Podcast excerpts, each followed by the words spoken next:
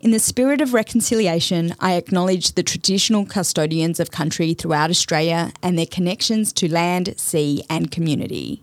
I pay my respect to their elders, past and present, and extend that respect to all Aboriginal and Torres Strait Islander peoples today.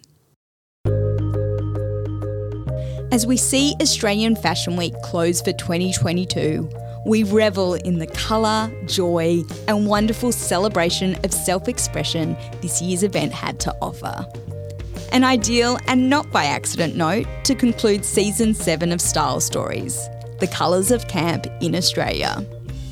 I'm Madeline Parks, stylist and vintage fashion hound. I believe everything has a story, whether it be clothes or the people that wear them.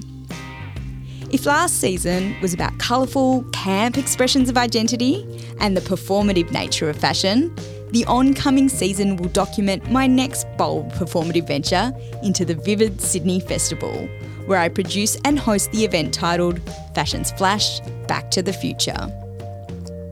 Leaning into my love of vintage fashion and being a stylist that likes to tell a story, this hybrid event showcases upcycled vintage garments illuminated with contemporary Indigenous Australian art in a bid to discuss the meaningful movements shaping the future of the Australian fashion industry, including First Nations representation, sustainability and slow fashion practices, and the role technology can play to move best practices forward.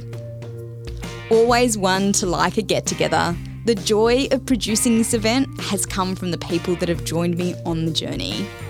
United not only by their creativity and their unique sense of style, this vivid team of forward thinking talent all come with a can do attitude and a dream big vision.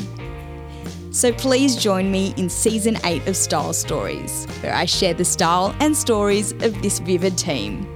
I hope you can sit back, relax, and enjoy listening to, watching, and even attending Style Stories Fashion's Flash Back to the Future.